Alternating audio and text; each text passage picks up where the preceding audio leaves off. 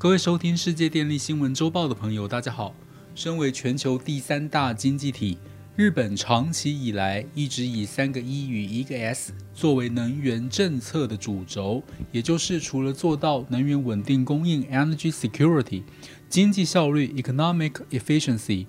环境友善 （Environment Friendliness） 三个一同时兼顾能源安全 （Safety）。但是在近期发生严重的电力危机之后，政策优先顺序已经重新思考。回顾今年三月十六号，受到福岛外海地震的影响，日本东北和东京地区共有六部火力机组停止运转，包括东电在内的各家电力公司紧急改采火力机组高出力运转，要求 IPP 增加发电量以及临近区域需量反应等应应措施。预估东京地区的备转容量率可能低于百分之三以下，符合发布警报标准。加上寒流来袭，造成用电需求增加，因此日本经产省在三月二十一号晚间首次发布电力供需紧色警报，这是该机制从二零一一年三一一大地震后第一次发布。日本政府预计。今年夏天和冬天尖峰期间的备转容量将更为险峻。如果遇到十年一次的高温或酷寒，供电将面临莫大的考验。事实上，日本目前正面临十多年来最严重的电力危机。能源转型、极端气候与天然灾害，加上新进的燃料飙升及俄乌战争，给日本的能源安全带来了严峻的挑战。并且已经提升到了国安层级，同时也造成电网更加紧绷，将可能引发大规模停电事件，造成巨额经济损失。日本目前所面临的供电危机，归咎其原因主要有下面三项：第一是福岛核灾后核能等能源政策的转变。自从二零一一年的三一一福岛核电厂事故之后，日本政府就关闭了国内所有五十四部核能机组。当时这些核能机组供应日本全国约百分之三十的电力需求。从此之后，日本的电力供应一直在减少当中。除了减少核电，能源政策重点放在致力于提供更清洁的再生能源，以及淘汰高污染。但具有稳定性的火力发电。现在日本的能源结构当中，核电提供的电力已经不到百分之十，被天然气、煤炭和太阳能所取代。第二是日本加速电业市场化改革，出现了意料不到的副作用。福岛事件后，社会大众一直反对核能发电。日本政府为了解决电力供需问题，加速了电力市场的自由化进程，目的是让更多电力公司进入发电及零售市场，增加竞争，提高供应安全，最终降低消费者的电价。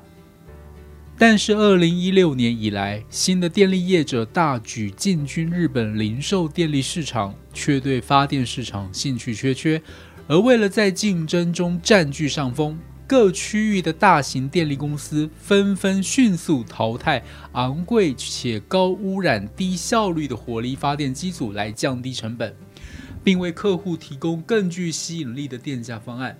在全面自由的发电市场下，日本政府并无提供政策诱因或优惠措施，引导业者投资高效率的火力机组。因此，业者面对竞争的环境，将本求利，导致具稳定性的火力机载电源占比逐年下降。至于零售端的高度竞争，由于去年冬季以来的全球燃料供应紧缩，价格高涨，导致部分电力零售商无法兑现价格承诺。去年共有三十一间退出市场，其中十四间破产倒闭。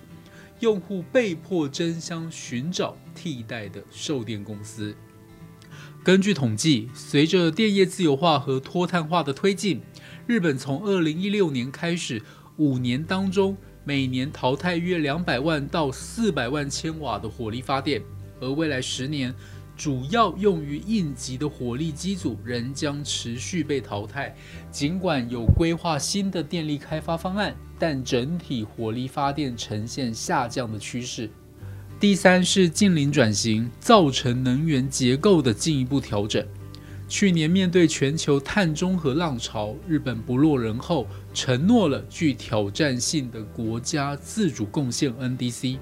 并据以推出未来十年的能源政策，其中将二零三零年再生能源目标发电占比提高至百分之三十六到三十八，高于原先的百分之二十二到二十四。燃气和燃煤发电占比则从百分之六十九减少到百分之三十九，几乎砍半。其中核能发电部分，截至目前为止，由于社会各界强烈反对以及繁琐的监管流程，只有十部机组根据福岛事故后的强化安全规则重启恢复并网。而要达到二零三零年百分之二十到百分之二十二的占比，有赖于再重启超过三十部可运转的核能机组。从过去的演进历程来看，在民意没有转变之前，这个目标恐怕难以达成。现阶段，天然气供应已经成为日本国家安全与社会发展的重大课题。日本发电主要依赖进口化石燃料，在三一一福岛事故后。天然气扮演的角色更加吃重。过去日本认为天然气比煤炭更清洁，比核能更安全，因此在大幅转向再生能源过程中，天然气被视为重要的过渡燃料。二零三零年，燃气和燃煤发电占比要如何从百分之六十九减少到百分之三十九？这显然会冲击到日本能源安全及稳定供电等政策，而有必要尽早规划并提前部署。上述的发展态势，它的影响层面正持续扩大。其中，去年受到疫情大流行导致成本飙升而获利重创的电力公司，原本预期随着供应链的影响消退，燃料价格将在今年三月回落。但今年的国际情势疲变，日本对于主要天然气供应国俄罗斯又施行制裁，再度抑制了天然气供应。目前，日本许多的政治人物和企业正在争取更多的天然气供应，寻求快速的解决方案，以应对岌岌可危的能源形势。综合以上报道，我们可以发现，日本这个全球第三大经济体，因为能源转型，同时关闭老旧燃煤电厂以及大部分的核电厂，又高度依赖天然气进口，已经实际面临能源危机。即使再生能源渗透率已经达到一定的程度，但是像是离岸风电开发仍需要一定时间，而风能与太阳能都具有变动性、间歇性以及储电的问题，增添了系统调度、电网稳定以及能源开发方面更多的问题及挑战。日本自产资源匮乏，高度依赖进口能源，在没有跨国电网的条件下。目前的能源困境属于本身结构性的问题，即使未来在地缘政治或国际冲突等不确定性消除之后，恐怕仍将继续存在。而因应这样的情境，日本政府如何调整能源政策，其后采行之策略行动与后续影响，值得类似缺乏资源条件的台湾借鉴与思考。以上是本周世界电力新闻周报的整理报道。国际上电力的大小事，我们会持续密切关注，并且跟大家分享。若喜欢我们的频道，欢迎与好朋友分享哦。我们下周再会。